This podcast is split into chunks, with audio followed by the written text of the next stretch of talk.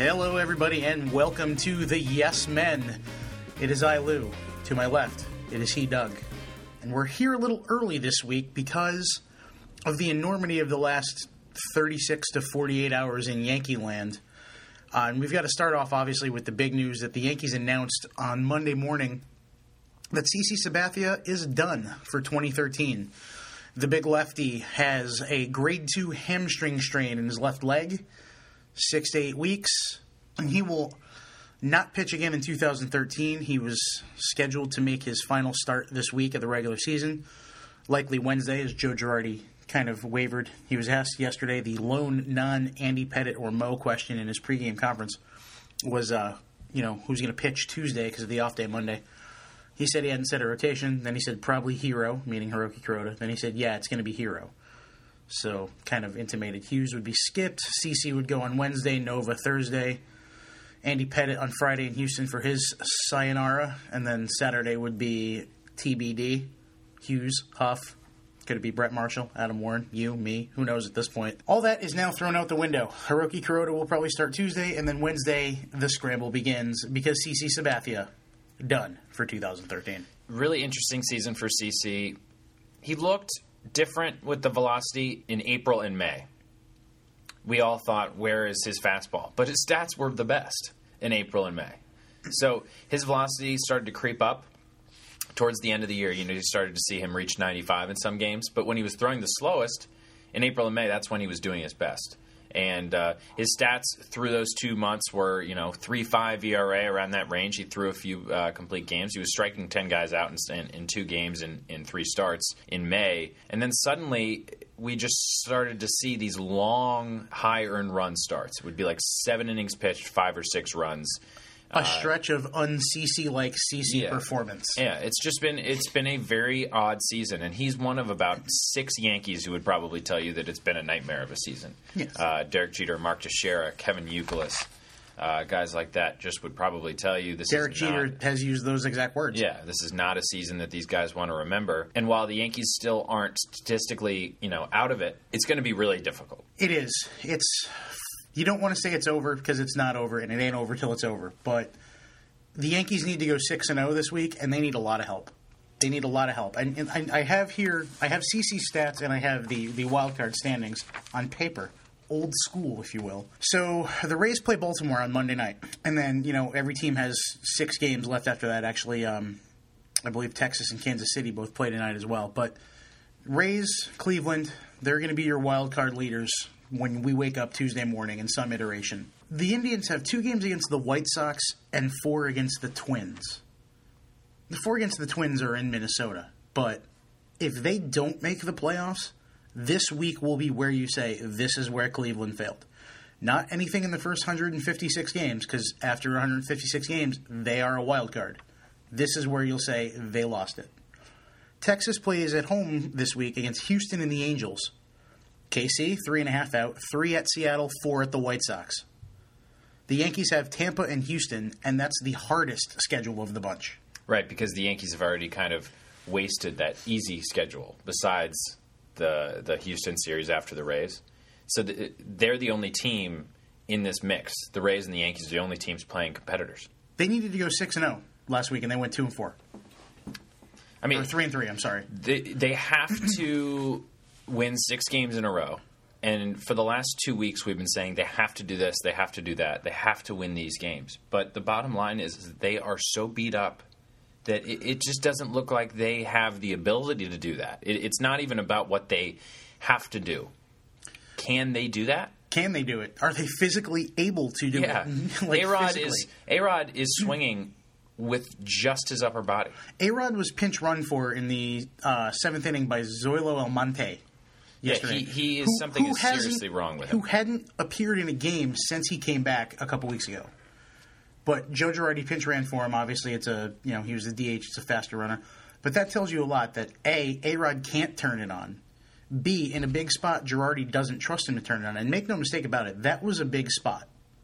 Right there at that point in that game, two one in seventh inning, that was a.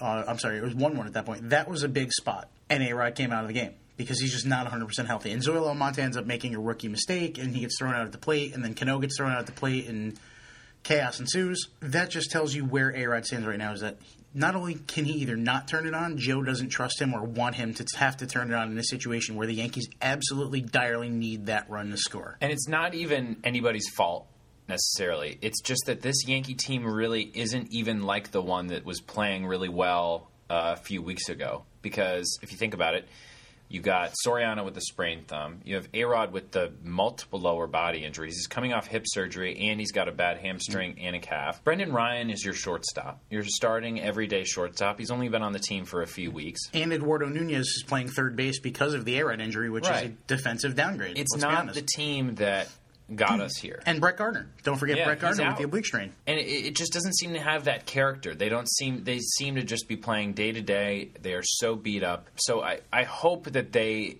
make this interesting, and I think by by sweeping the Rays, that would inevitably happen. Now, don't get me wrong. I'm not saying that sweeping the Rays means that they'll be in, but if the Yankees somehow sweep the Rays, which are they- they're a better team in all aspects. They're ahead of them in the standing. That's just that it's as black and white as that.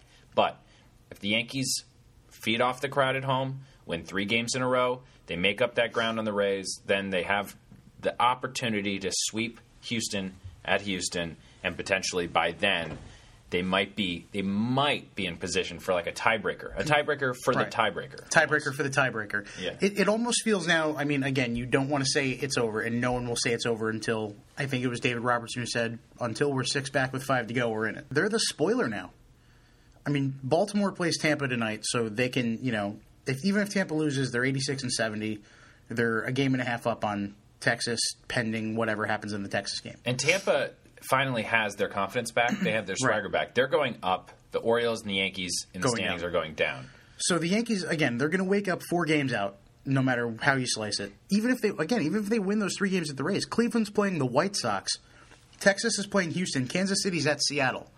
Those teams packed it in long ago. And I, you you don't say any game means nothing, but the White Sox are playing out the string. Houston's playing out the string. Seattle's playing out the string. It's September. I don't think Bo Porter, Robin Ventura are going to be managing like it's Game Seven of the World Series.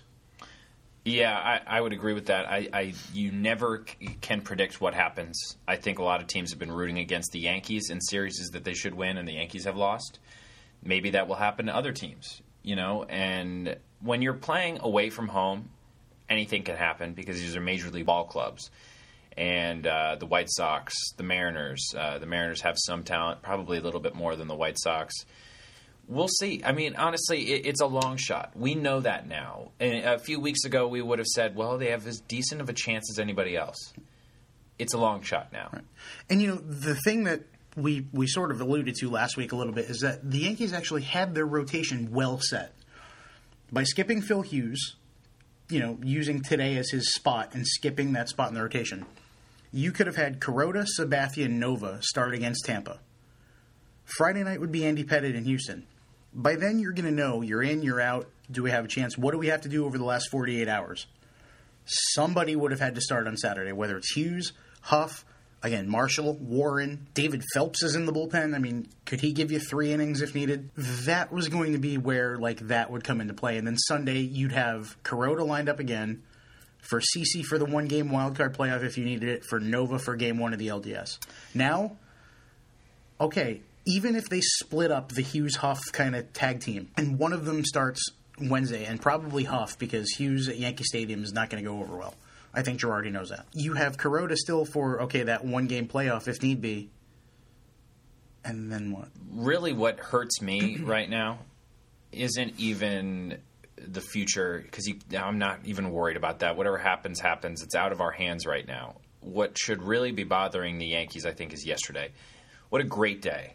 Amazing day. Amazing day in Yankee history. It really was. It, showed how great and terrific that organization is. They brought back some of the most revered athletes that the Yankees have, have put on the field. And they did uh, it for a guy whose number they retired six games before the end of his career. Right. Because only you know, only he deserves that. Only Yes. Mariano deserves that. Andy Pettitte, you know, curtain call. Fans appreciate how, how much he's done for the organization as well. It was absolutely beautiful in New York. It was everything was set up for a victory, and they let a, a game slip away that they should have won, that they could have won, and now they'll never have that back. They could and should. You're absolutely right. I mean, and it's not. The San Francisco Giants have had a bad season, and they have great players. Let's be fair. Pablo Sandoval, Buster Posey, Angel Pagan has had a good couple of years with the Giants. Hunter Pence, Brandon Belt has had a breakout season. They have good players.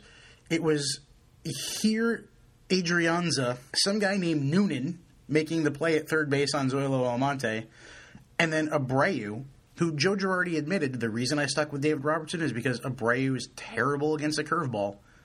He hits a curveball down the line for a double. Robertson thought he threw a good pitch. Girardi played the percentages, saw this guy's terrible against curveballs. I'm going to send in, you know, I'm going to keep D Rob in. He's got a great curve. I'll tell Murphy what to throw. Those are the guys that hurt the Yankees. It wasn't Sandoval. Sandoval, yes, he had the double that led to the second run, and that was that was it.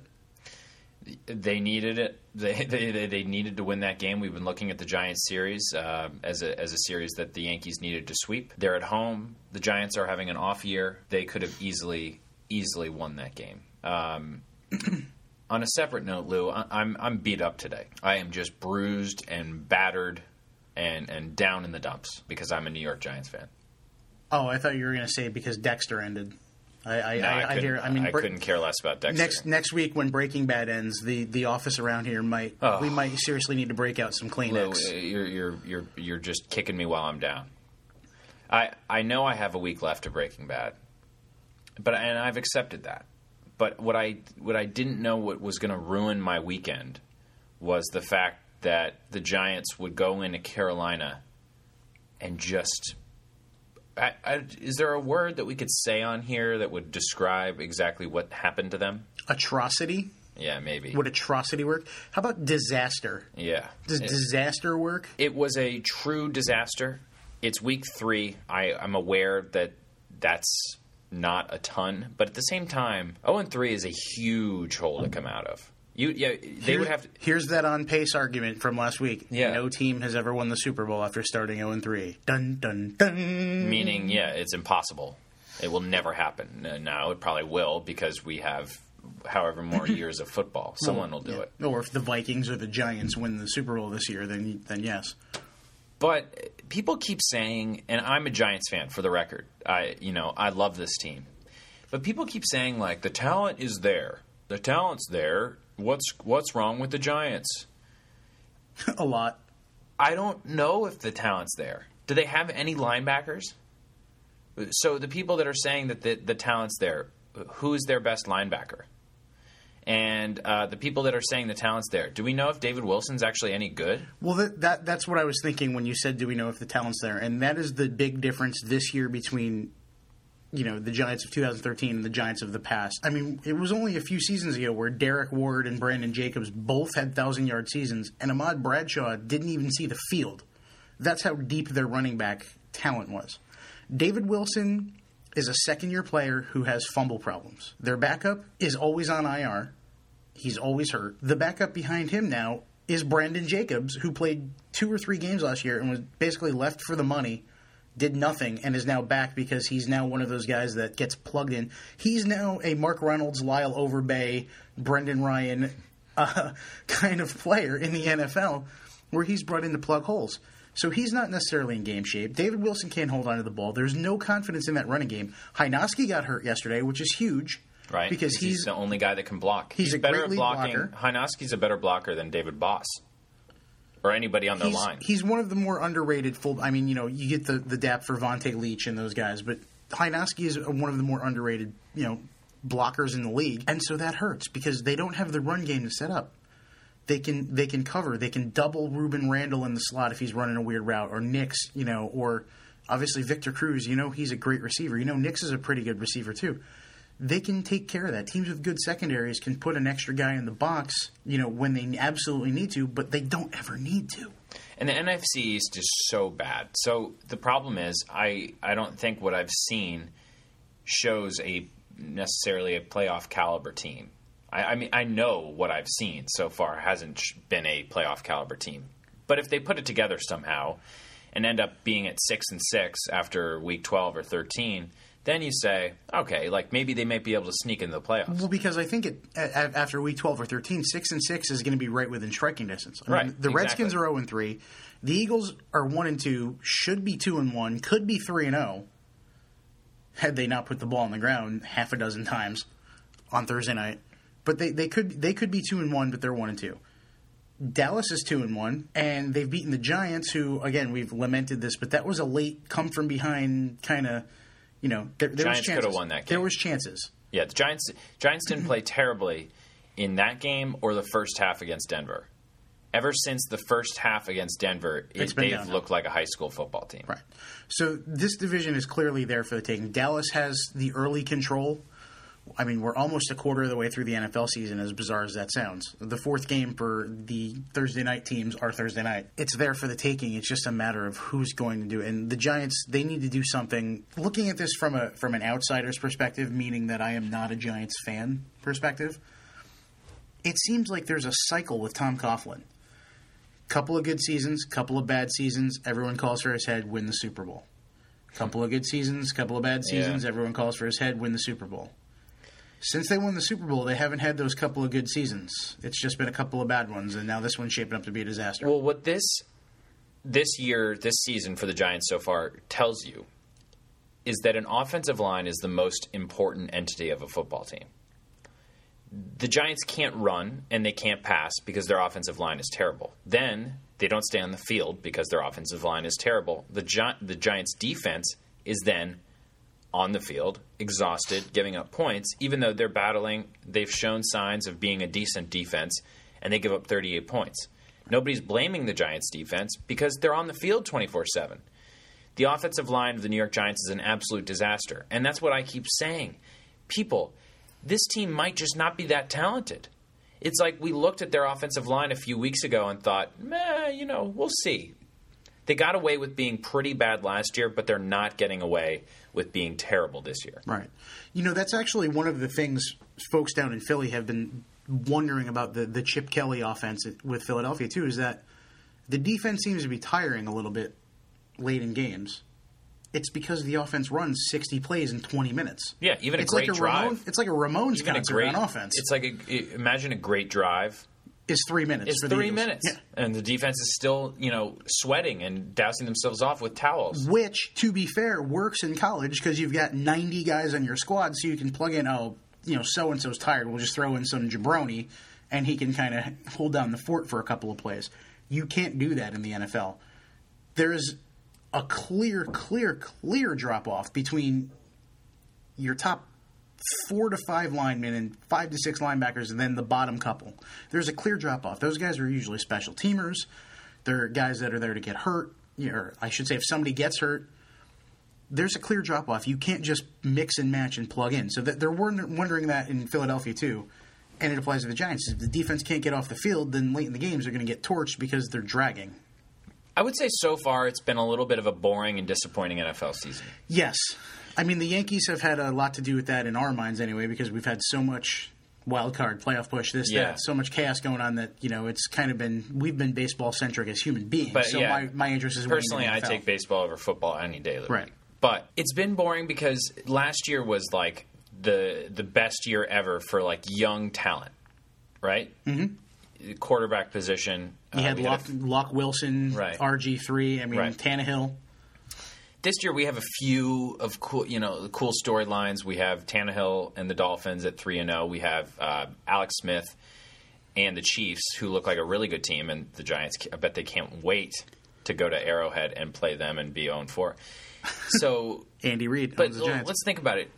Just looking at this week, it's pretty boring. I mean, the New England Patriots aren't a very good football team. I don't think. I think they have a great coach and a great quarterback. Other than that, I don't think they're terrific on any side of the ball. And they beat the Tampa Bay Bucks twenty three to three. If you're not a Patriots fan, there was no reason to watch that game. Yeah, because most Buccaneers fans weren't, weren't watching it either. Yeah, I loved. I will. I will say I loved the fact that Cleveland won in Minnesota. I don't. Why not? Well, that survivor pool pick. Oh, Yeah, so- God.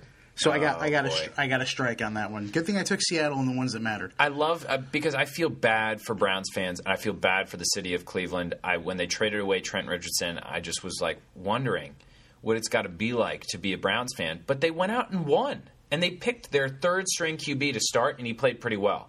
And their backup running backs came up and played pretty well. And they won a game in Minnesota. Let's be fair to Brian Hoyer. He's not just any third string quarterback. He did learn at the right hand of Tom Brady for a couple of years after uh, Matt Cassel and uh, the other guy left town, the other Matt, who was their Yeah. third string quarterback for a while. I forget his name. But Hoyer was, I mean, he's played for Pittsburgh and Arizona. I think he played for like eight teams last year alone. But he did spend a couple of years learning from Tom Brady. So. You know he's got a, he's got a little bit of he knows, but yeah, the Browns they trade Trent Richardson. They got a third string quarterback. You know the receivers just coming back from a two game suspension. But look at, I mean, they put it together. look at some of these games. Dallas beat St. Louis 31 7. Same exact score in the New Orleans Arizona game. A St. Louis team that, by the way, has looked much better than Yeah. than their record indicates they are. They showed up. That's it. Then you have Baltimore and, and Houston, 30 to 9.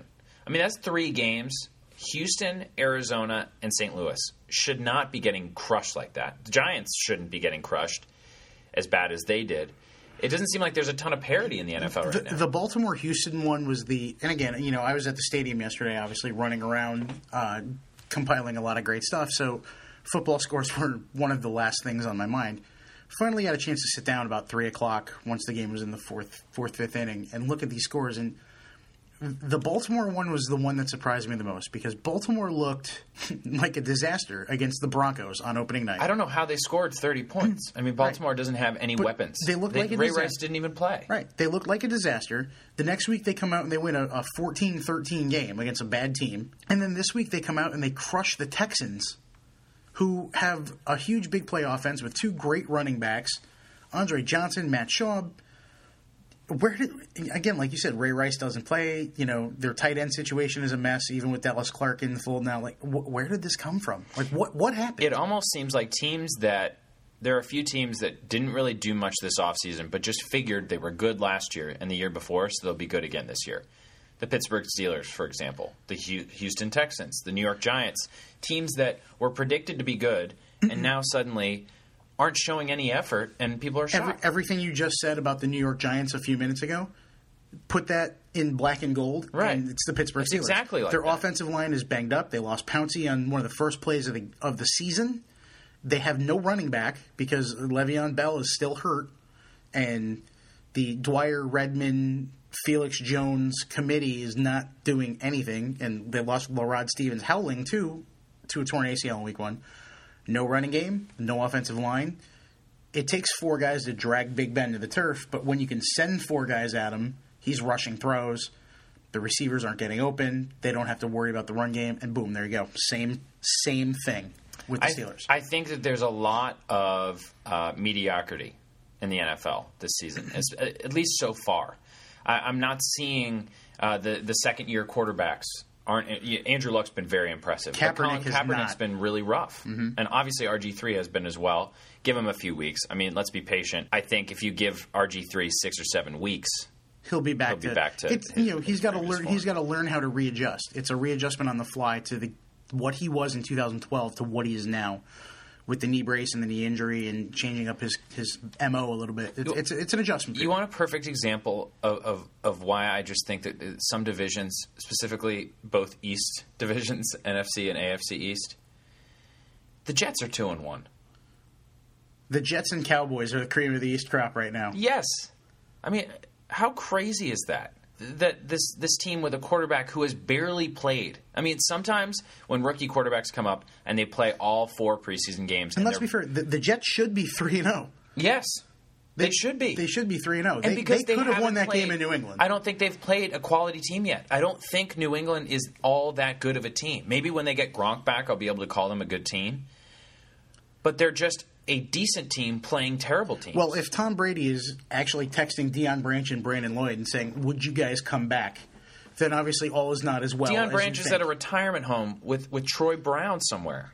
with their 900 Super Bowl rings between them, just playing a little CeeLo in the corner. Is that what you're saying? They're just kind of hanging out, They're- chilling. yeah, I mean, it's possible. I Tom Brady. Listen, Tom Brady can do whatever he wants because he's that good of a quarterback. And and I don't mean to harsh on the Patriots. I just I think even Patriots fans would would tell me yeah, I mean, we haven't looked great yet. Yeah, this is a 3 and 0 team that isn't inspiring anyone to go, man, they might go 16 and 0 again. Like, No. it's not It's not really that kind of team. They're on pace. 16. They are. Well, they have to play Miami twice, so we know one of them is definitely going to not win every game because games can't end in a tie. I don't know if. I Donovan McNabb didn't know that. I would know love to did. see Miami. And I'm not a big Dolphins guy either, but I would love to see Miami beat New England because that would kind of show me, okay, they have competition in their own division, Right. which, which would be a, a, a difference. Well, I mean, again, you know, Miami's three zero, oh, New England's three zero. Oh. The Jets are two and one with a three point loss. Was it three points? Was the final score of that game 13-10? Yeah. Three point loss in the slop on Thursday Night Football a couple weeks ago. And Buffalo is, I mean, you know, Buffalo has looked good this year.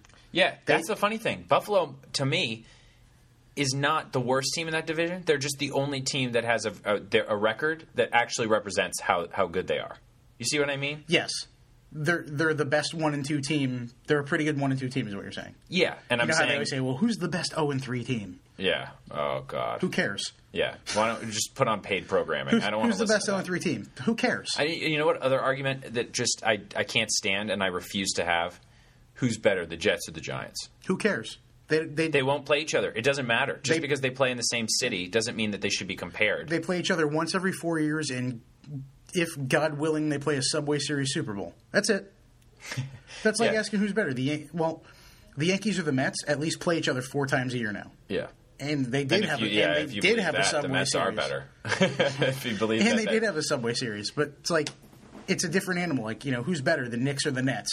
They play each other, you know, right. hand- you'll be able to tell times a year. that if they were both three and zero or zero and three, they had the same record. I'd be like, okay, yeah, you could compare that. I guess. I mean, it's comparing two teams with the same record. Right. But the Jets are two and one, and the Giants are zero and three. So I think people think. Well, even though the Giants are 0 and 3, people probably still think they have more talent than the 2 and 1 Jets. Which team is better? But it's just honestly, we should be rewarding quality. I just don't think that we should be having these discussions trying to compare two two pretty bad teams. I, I, I hesitate to call them both bad because I think they both have potential. But you also, you know, it's been said Bill Parcells is the master of it. You play who your schedule says you play. The Jets have played the Buccaneers at home, Patriots on the road, and then Buffalo at home. The Giants have played the Broncos, the Cowboys, and now the Panthers on the road. Yeah, That's a little bit better of a schedule. Just a little bit. yeah. A little bit tougher for the Giants. I see the Seattle Seahawks winning the Super Bowl, n- no questions asked. I can't believe they were a 19 point favorite at home. I mean, I know you get three for playing at home, and I know Jacksonville probably couldn't. Here's an argument as I slam the table and make the mics go nuts. Here's an argument. Here's another one of those on pace, another one of those kind of things that people talk about all the time, and it sort of annoys me a little bit, but I'm going to go with it here because we might be seeing it. Do you think Jacksonville could beat Alabama or Ohio State? I mean, Jacksonville is pretty bad, even when their players are in the lineup. I think Jacksonville would handle both teams very handedly. Here's why. Players that make NFL teams are the best players on all the college teams. Right. So everybody on the Jacksonville Jaguars was the best player on their college team. So, or one of the best players on the college team to get drafted and then make the team. Okay. So, if you were to take the college football all stars, the best players from all teams, maybe they could win. See, But one team, I don't think that would work see, out. See, there's a lot of teams that have a lot of holes and a lot of different things, and you know, yes, Alabama and Ohio State are the best of the best, and Clemson. You know, I got to throw Clemson in there because they're doing pretty well this year. The thing that worries me is that you say this that they were the best player on their team. Missouri was good for two years, and it was the Blaine Gabbert era, and the Blaine Gabbert era is what made him so attractive. It was like, oh look, this guy turned Missouri into a good team. He really didn't. He was just a good player, and he. It's the the discussion I've had with people about whether or not the Fab Five could have won the national title if they went to Creighton instead of Michigan. You know, it's they're still five good players, but hmm, you know, like what happens? Blaine Gabbert is not a good NFL quarterback. Chad Henne is not a good NFL quarterback. He's a great backup quarterback, but he's not a guy you want leading the charge. Their receiving corps, Cecil Shorts is their best receiver, but if you look at a team like even a middle of the pack team like the Eagles or you know some other one and two team Buffalo, would he be their number one receiver? Would he be their number two receiver? would he be the number three receiver on the Packers? You know, you have to kind of kind of think about stuff like that. And then the other consideration is age. Obviously, you know, a 30 year old offensive lineman with eight, nine years NFL experience is going to manhandle a young defensive lineman in theory. But how much separation is a guy like, say, MJD going to get in space when he's facing 19 year old linebackers on a bad angle? I think Alabama, first of all, is the only team that that has would have a chance because I think they're so much so much better It's- than any other college football. team. Yeah, it's it's Nick Saban is almost a pro system. Right. And he has coached in the Even pros, though- so he knows. I mean, you know, yeah, he he's knows. coached and failed. At least he didn't quit like Bobby Petrino. I I just think that AJ McCarron would have no idea what he was doing yet. Maybe he will one day. There would be defenses that would get thrown at him that he's not going to see, even with the likes of Texas A&M and Florida and and teams like that. yes. Professional defenses would tear him apart right now. And I don't care if it's it's Jacksonville or anybody else. I guess what we're going to have to do then is watch Jacksonville play 13 more games against teams that are just better than them and, and whoop up on them. And somebody they will they will get somebody a cheap survivor pool win because they'll knock somebody out that oh, everyone it's is on at some point this season if it goes that long. I, I, I do as much as I like to argue this point, and I think it's a good it's a good talking point. Like, would the best college football players beat the the worst NFL players? I would love to just see it. Like, I wish in sports we could. I wish in sports we could just be like, yeah, let's do it, whatever. yes. Can we see the 2012 Alabama Crimson Tide against the 2012 Cancel the Pro Jaguars? Bowl. No one, no one cares about the Pro Bowl anyway. Let's The just players don't care about it. We could call it like the Dump Bowl or like uh, I don't know, The toilet bowl. Toilet Bowl. Wow. Yeah, can we pitch that? I know a good sponsor. The Char- Charmin would love to jump on the that. Toilet Bowl, and it'll be played in Cleveland. It has to be played in Cleveland. why? well, Detroit is the only other answer for that. It's Detroit or Cleveland. Seriously. Well, you're not going to play it somewhere nice. You're not going to play this in Pasadena. Yeah, I suppose you could. It's got to be play the rainy. The weather's got to be terrible, and um, It's going to look like you know the the first scenes of I still know what you did last summer when they get to the island where the the hook man brings them and it's all rainy and gross, and then Jack Black comes out with dreads. You've probably never seen this movie, have you? Uh, I've seen a, a, few, a little bit of Okay. it, but that's neither here. Well, it's a mess. Let's put it that way. Maybe how about the scene where Lieutenant Dan is strapped to the flagpole in Forrest Gump?